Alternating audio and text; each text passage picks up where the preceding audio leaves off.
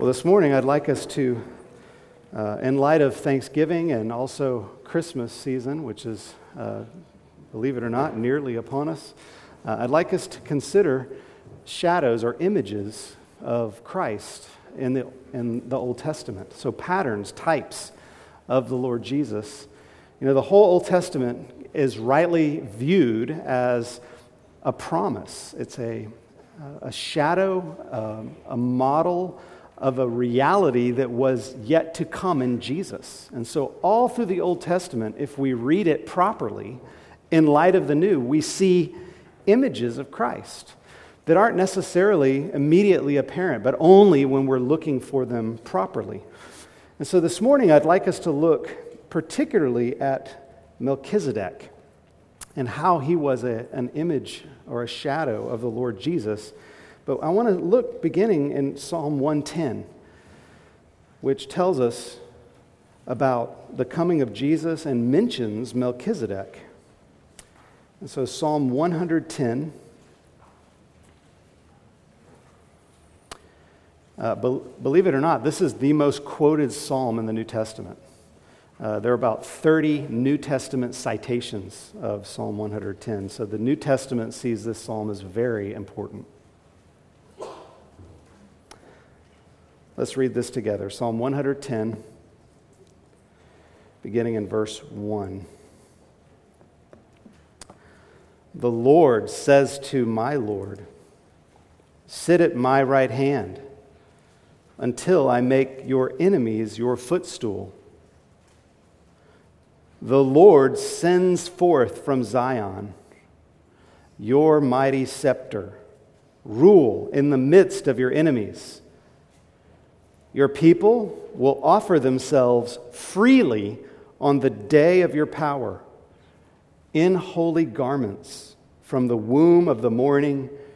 The dew of your youth will be yours. The Lord has sworn and will not change his mind. You are a priest forever after the order of Melchizedek. The Lord is at your right hand. He will shatter kings on the day of his wrath. He will execute judgment among the nations, filling them with corpses. He will shatter chiefs over the wide earth. He will drink from the brook by the way. Therefore, he will lift up his head. Let's pray. Lord, we thank you for this Messiah who is portrayed here a holy king, a priest, one who would come to save and rule his people. We thank you, Lord, that he has come, that you've kept every promise here. And we pray, Lord, you'd help us to see him more fully here uh, this morning, and that seeing him, we would believe him more and worship him and bow our lives in submission to such a great and mighty Savior. I pray for everyone here this morning that you'd strengthen our faith Help us to see what is written in your good word and to build our lives upon it for Jesus' sake. In his name, amen. Well, before we get into this psalm, we need to understand who it's about. And I've already indicated Jesus, but there are some who read this and say it's primarily about David and the nation of Israel. And they take it uh, to be a coronation psalm about how God will bless the kings of Israel and, you know, verse 2 speaks of the king's rule in the midst of his enemies, and Israelite kings did rule in the midst of their enemies.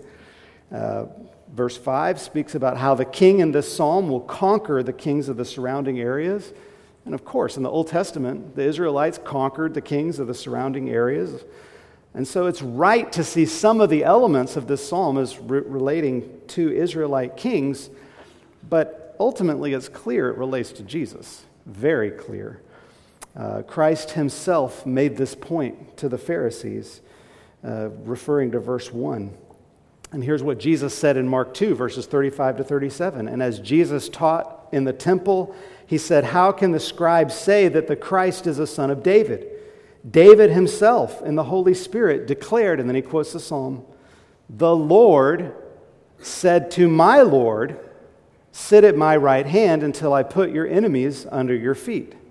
And then Jesus says, David himself calls him Lord. So, how is he his son? And the throng heard him gladly. In other words, David says, The Lord, Yahweh, says to my Lord.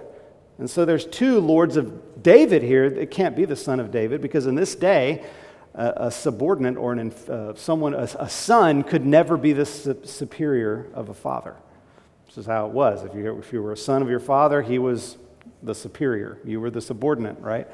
But here, David is calling him my Lord. The Lord said to my Lord. Here's two lords of heaven that David himself is submitted to. And then, if we look at Psalm 110, verse 4, we see that this Lord, who is David's Lord, is a priest forever after the order of Melchizedek. And then, if we look at verse 6 of our psalm, it says, He will execute judgment among the nations, filling them with corpses. He will shatter chiefs over the wide earth. This is clearly not a, merely an Israelite king, is it? This is Jesus. Even in the Old Testament, pointing forward to the Christ who is to come. This psalm is built around two oracles or uh, prophetic utterances of God, two declarations from the mouth of God. And the first one is in verse 1, and the second one is in verse 4. That's the structure of this psalm two oracles of God. And then under each oracle, there's a commentary for what it means. And so let's, let's build our sermon around uh, these two oracles. The first oracle in verse 1 is a kingly oracle, which David explains in verses 2 and 3. And what verse 1 teaches us is about the nature of the reign of this Messiah. What's it like? Well, let's consider what the rule of Jesus is like. What is it, what is it like for this king to rule? Who is he like? Well, it says, first of all, he sits at the Father's right hand. You see that? That's a place of highest honor. If someone were to sit at the right hand of, of God the Father, that is the highest place of honor and glory. The Father never told an angel to sit at his right hand, he never told any prophet or priest to sit at his right hand. He never even told David, who is the, uh, the highest king of the Old Testament, to sit at his right hand. Instead, here we see the Messiah sits at the right hand of the Father. So, what is his rule like? Well, his rule is a place of highest honor, the right hand of God the Father. It's also worth noting here that he's seated. So imagine him sitting here at the right hand of God the Father. So, so he's not frantic. What's he doing? Sitting. he's not bothered. What kind of a ruler is he? He's a sitting ruler. He's not laboring. He's not doing anything but sitting and ruling. His, his rule is absolutely effortless. His power is perfect. He rules over his domain with a, a perfect, absolute rule. And he sits while the, all of his enemies are being subdued beneath his feet and made into a, a footstool. The image is this that Christ's enemies are not a threat to him in the least. They're no threat. You know, when you look around the world today and you see enemies, maybe you have personal enemies. Maybe you have, you think of enemies uh, in the workplace or enemies in our culture around us. And you see them and they, they provoke fear in your heart, perhaps, or anger, uh, or worry that maybe the enemies are going to conquer. Christ is just not worried. He's seated, he's ruling with perfect power. He's not frantic, he's not trying to change what he's doing and try to uh, negotiate with the world. No, He's at perfect peace. He's not worried. If Jesus isn't worried, should you be worried? We are worried because we're human. So, worry is something that's a part of the human experience. But do you have to be worried? Jesus is not worried. He's sitting and ruling. Why would you be anxious? You don't have to be. You don't have to be. You can trust him to rule. And this says that God the Father sends out the scepter of the Messiah to rule, and then a key word, in the midst of his enemies. So, power, the scepter, it says, it comes from Zion. What is Zion? It's the place of the sacrificial system of the Old Covenant, which is a type of Calvary, the hill where the Savior was sacrificed. You see? And this is where the scepter comes from. Christ's power to rule flows from Zion to rule, and the word is in the midst of his enemies. So here's the picture the kingdoms of this world are full of wickedness and darkness. They were in Christ's day. There's nothing new. They were even darker in the days of Israel, much more wicked than anything we've ever seen. They were darker in our own century, just what, 100 years ago? A couple hundred years ago? You know? The world is dark, full of wickedness. Evil men plot to oppress and harm and use others for themselves. They build their own kingdoms on the backs of those weaker than them. And the world indulges its sinful, wicked lusts and pleasures, and it leads many to hell. But the Lord Jesus Christ rules over his people in the midst of his enemies. In the midst of the world, there is a kingdom of people who are gracious, humble, and faithful. There is. In the midst of the world, in the middle of this broken world of tumult and evil and sin and chaos, there is a people who are full of love and faith. You know, it's, it's true that the institutional church doesn't always manifest these qualities. Uh, the, the visible institutional church and her leaders are too often just as corrupt as the world. They can be proud and selfish and self righteous and self willed. I really don't have a lot of confidence in the institutional church, but I have great confidence in the kingdom people of Jesus who mourn over, the, over sin, who are poor in spirit. Christ's true people in whom he dwells, who are meek, who hunger and thirst for righteousness, who are pure in heart, who are peacemakers. Not perfectly, no one's perfectly this way, but they are this way. I believe in that. It's real.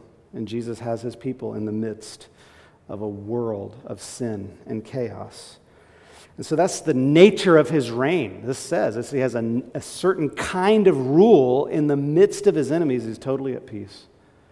And one day, the one who's ruling all things in this way will make it plain who's ruling all things, and he'll clear the battlefield and bring all things to perfect subjection and peace on the last day in the age to come.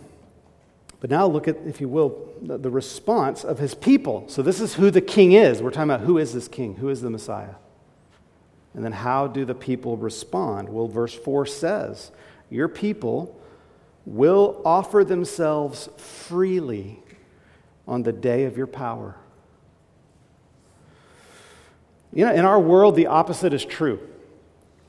Armies don't offer themselves freely to their commanders most of the time especially when there's a real serious war.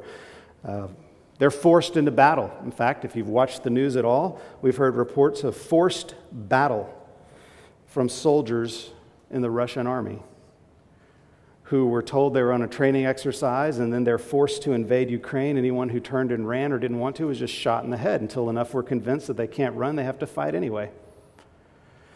That's how the armies of this world too often work. But Christ's army, his people, the people of his kingdom, look what it says, they offer themselves freely. It's the nature of the kingdom of Jesus. There's not a single forced convert, not a single coerced confession.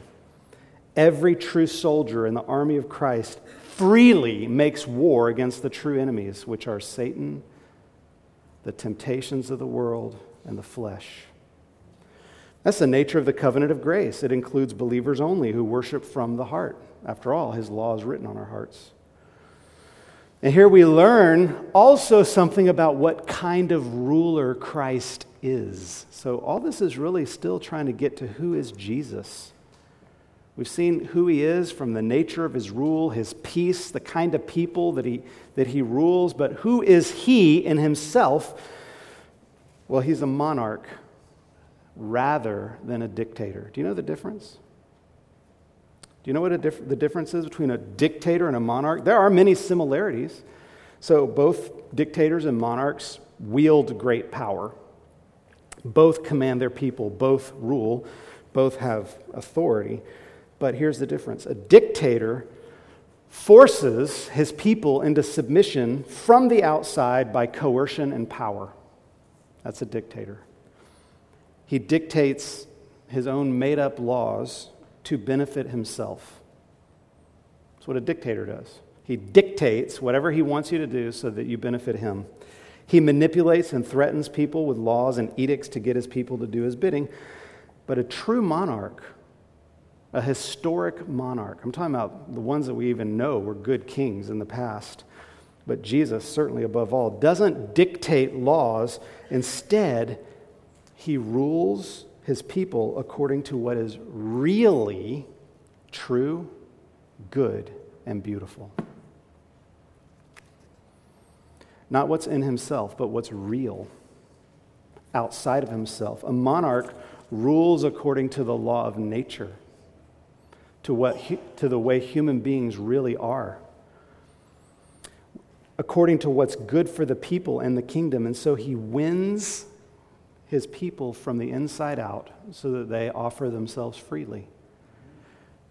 You know, with good monarchs, there's pomp and ceremonies and royal regalia and beauty, and the people love it. There's not a feigned joy, there's a real joy because a real monarch rules his kingdom for good, understands what his people are like and what they need, and works to provide for them. And all of his laws benefit the whole. That's the point of a monarch.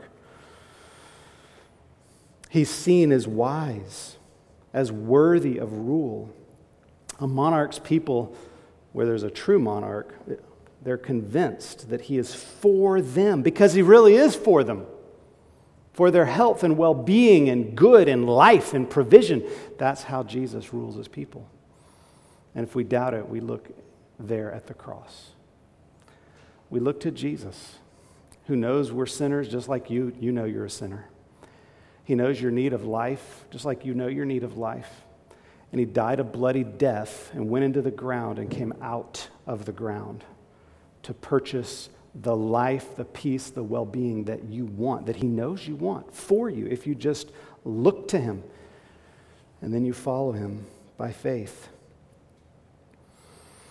So, verse 3 says, Your people will offer themselves freely on the day of your power in, look, holy garments. The idea here is that Christ's armies freely and willingly clothe themselves with battle robes because their hearts are captured by the excellence of the king.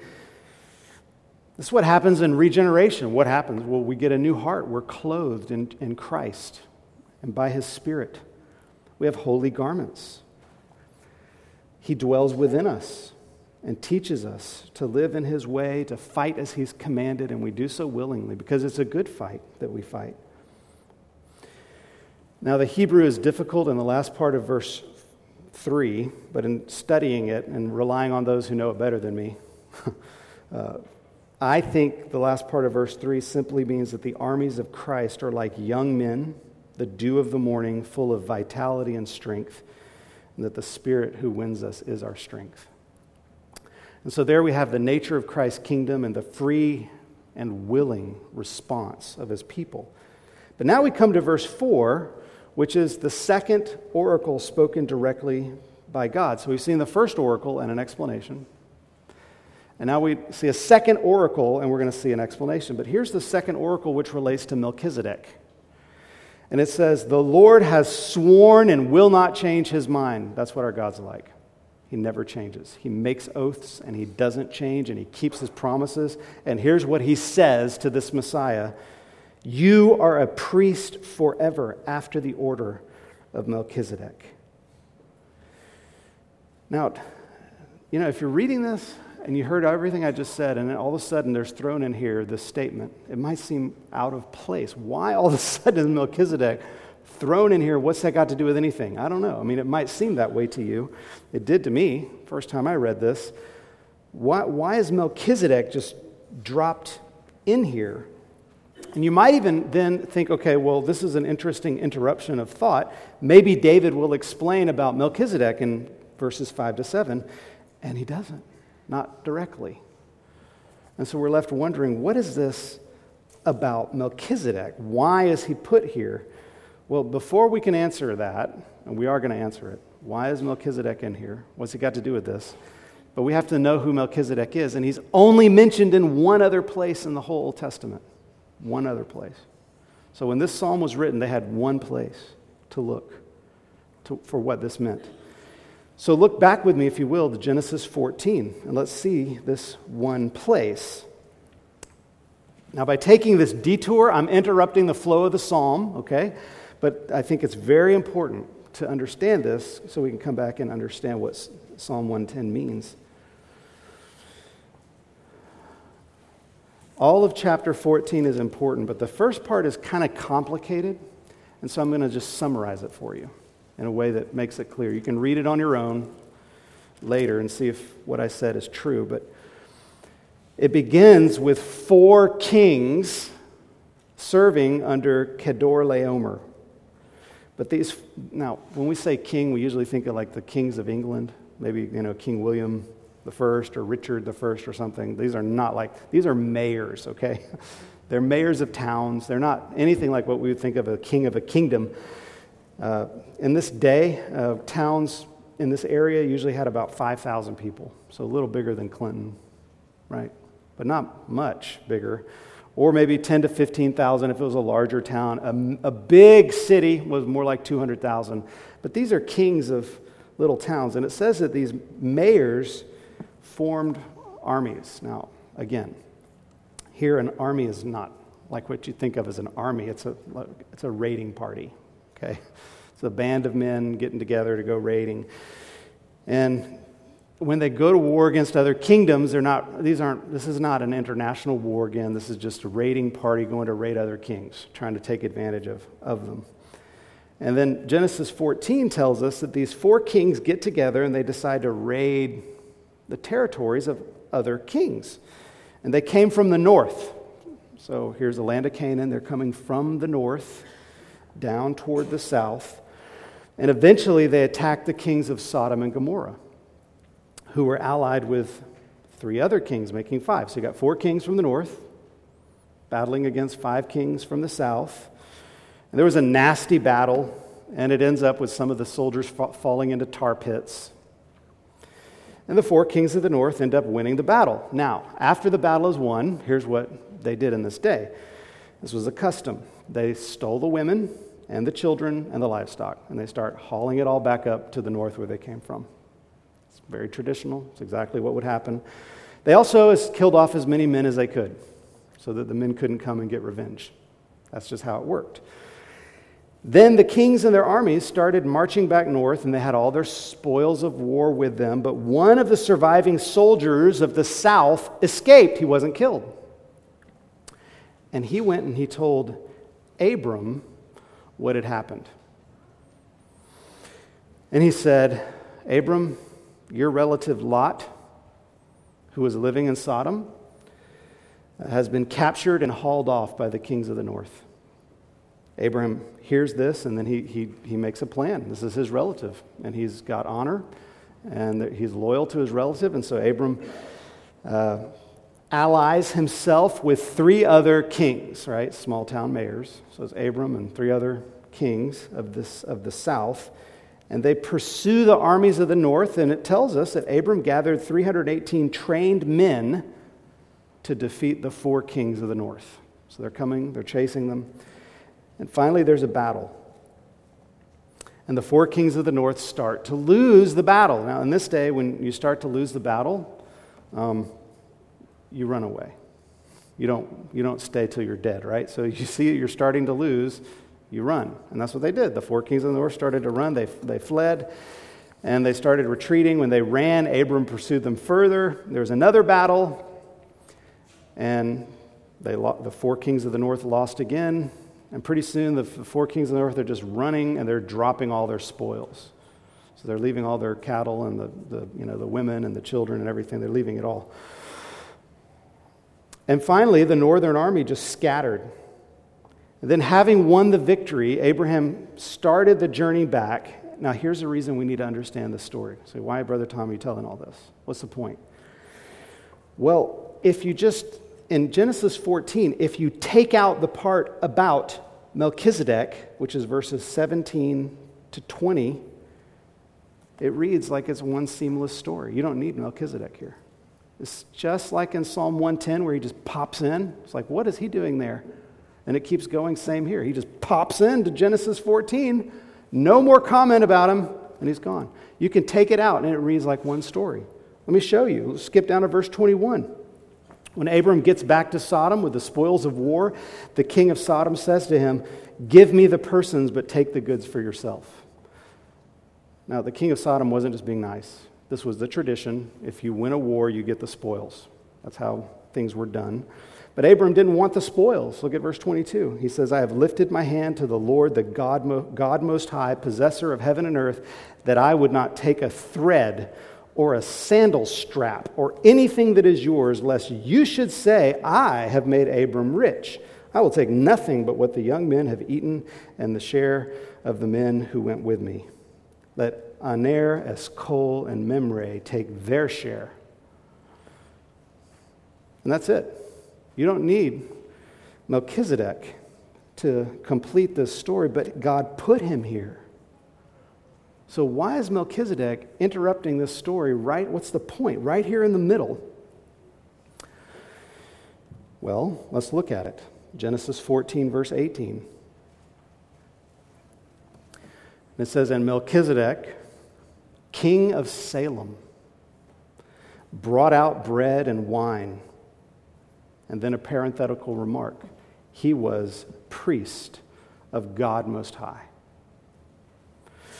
He blessed him and said, Blessed be Abram by God Most High, possessor of heaven and earth, and blessed be God Most High, who has delivered your enemies into your hand.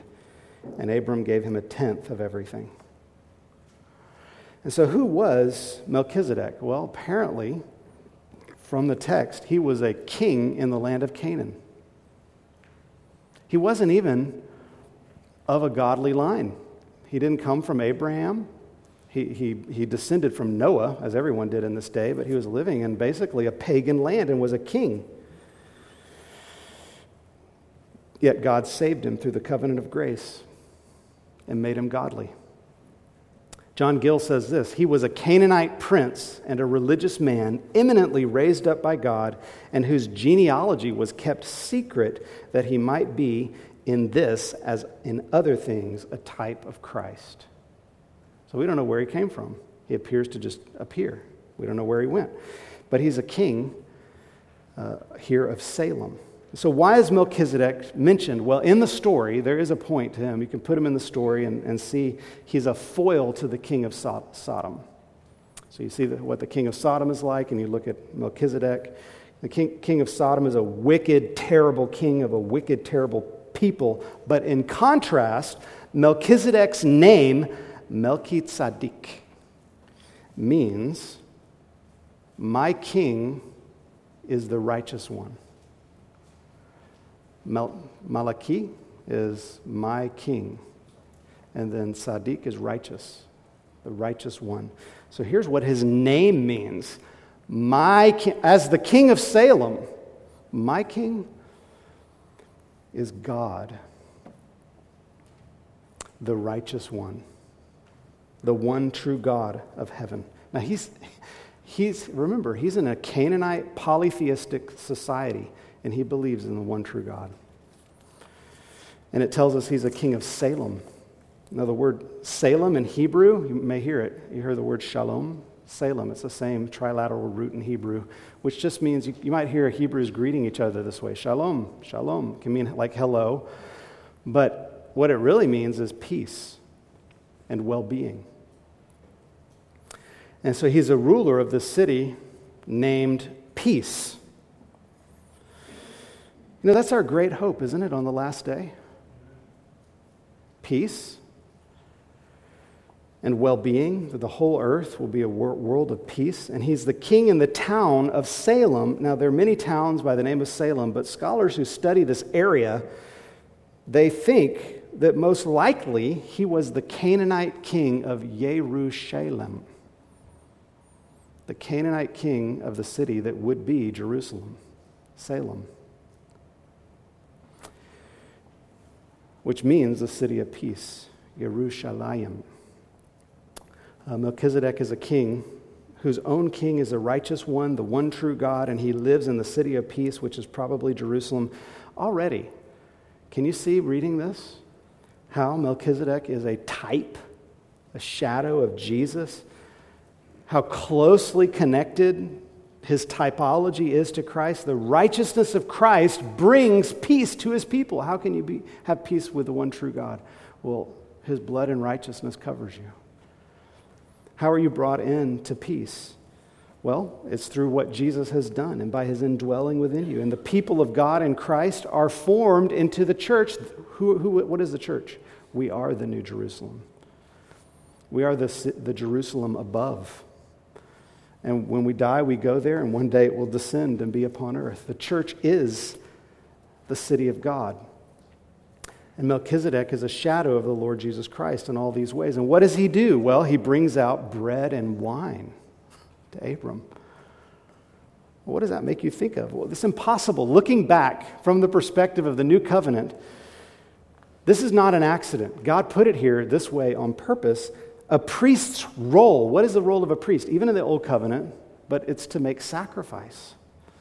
There's no way you can re- read this about bread and wine, but to think of the, the sacrifice of Jesus on the cross, and then a faint resemblance of that in the Lord's Supper, a symbol of Christ's sacrifice bread and wine, his broken body, his poured out blood. But Melchizedek also gives the bread and wine as nourishment.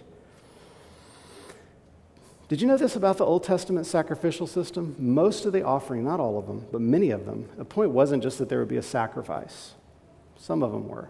But there are many that then had a meal to be observed after the sacrifice where the worshiper would have a meal there with God in the temple, which was the end. It is the end goal. What's the goal of the cross of Jesus? What's the goal of the sacrifice? Is it not that you would have communion with God objectively? And subjectively. That you would know him and walk with him. Well, this is what this is all signifying. He brings bread and wine as a blessing, a symbol of communion with God. This is what a priest does. And finally, we see the blessing that Melchizedek pronounced upon Abram in verses 19 and 20. He says, And he blessed him and said, Blessed be Abram by God Most High, possessor of heaven and earth, and blessed be God Most High who has delivered your enemies into your hand, and Abram gave him a tenth of everything. So, why does he call him God Most High? That's a very special title. What it means is there is no higher spiritual being. He is the Most High. It means he's higher than any of the false gods of the nations. That's what this title means in that ancient context. He is the one true God. And it refers to him as the possessor of heaven and earth, which means that he owns it all. He rules all the earth. That word possessor can be translated creator. He's the creator of all the world, which it's hard for us to grasp this, but in this day, that would have blown everyone's minds to think there's one God who is the creator and possessor of all things because it was filled with all kinds of ideas of false gods. And so there we see the the account of Melchizedek in Genesis 14. He just appears and then he's gone again. But now back to Psalm 110, and let's see the rest of our original text. Psalm 110. We're not going to get to Hebrews 7 today, but that's another place. There's only three places in the Bible Melchizedek appears. It's Genesis 14, Psalm 110, and then Hebrews 7. I'll mention it briefly, but let's just look and see what this says in Psalm uh, 110.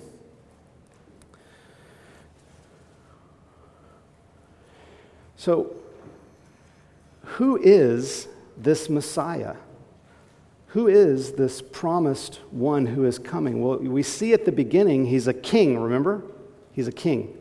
But here in verse 4, he's not just a king, he's a priest. So he's a priest king.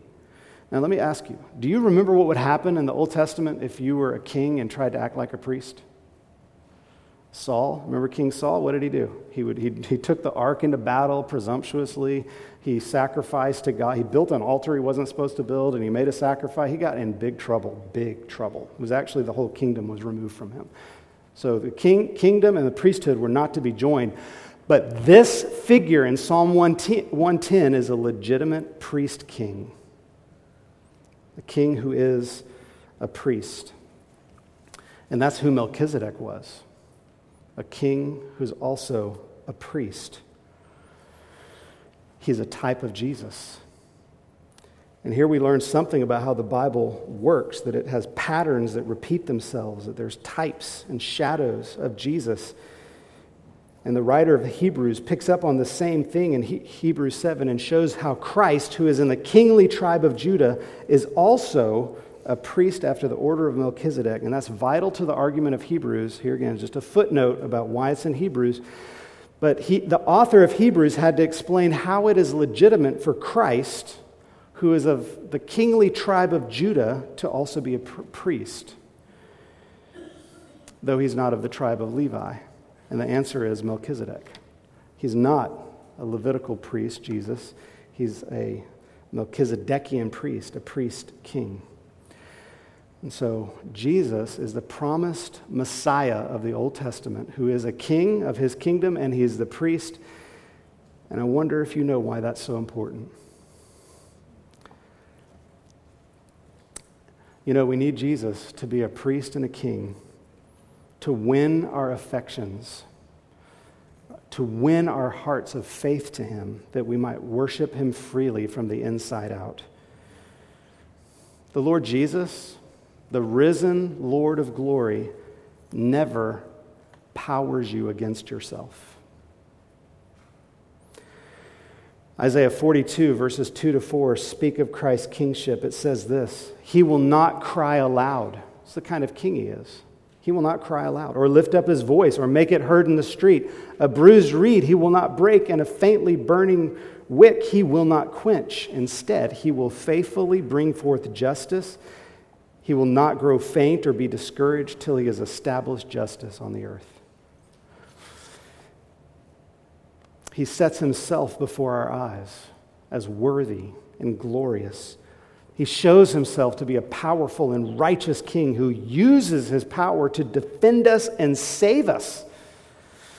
He convinces us by who he is and all that he's done that all of his commandments are for our good. He makes us to believe this. And this is why we willingly follow him into battle.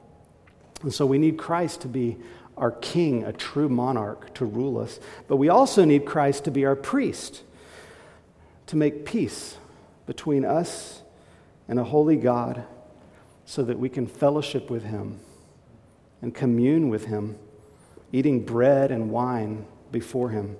This is the main point of the book of Hebrews is that Christ is the priest that he sacrificed himself for our sins.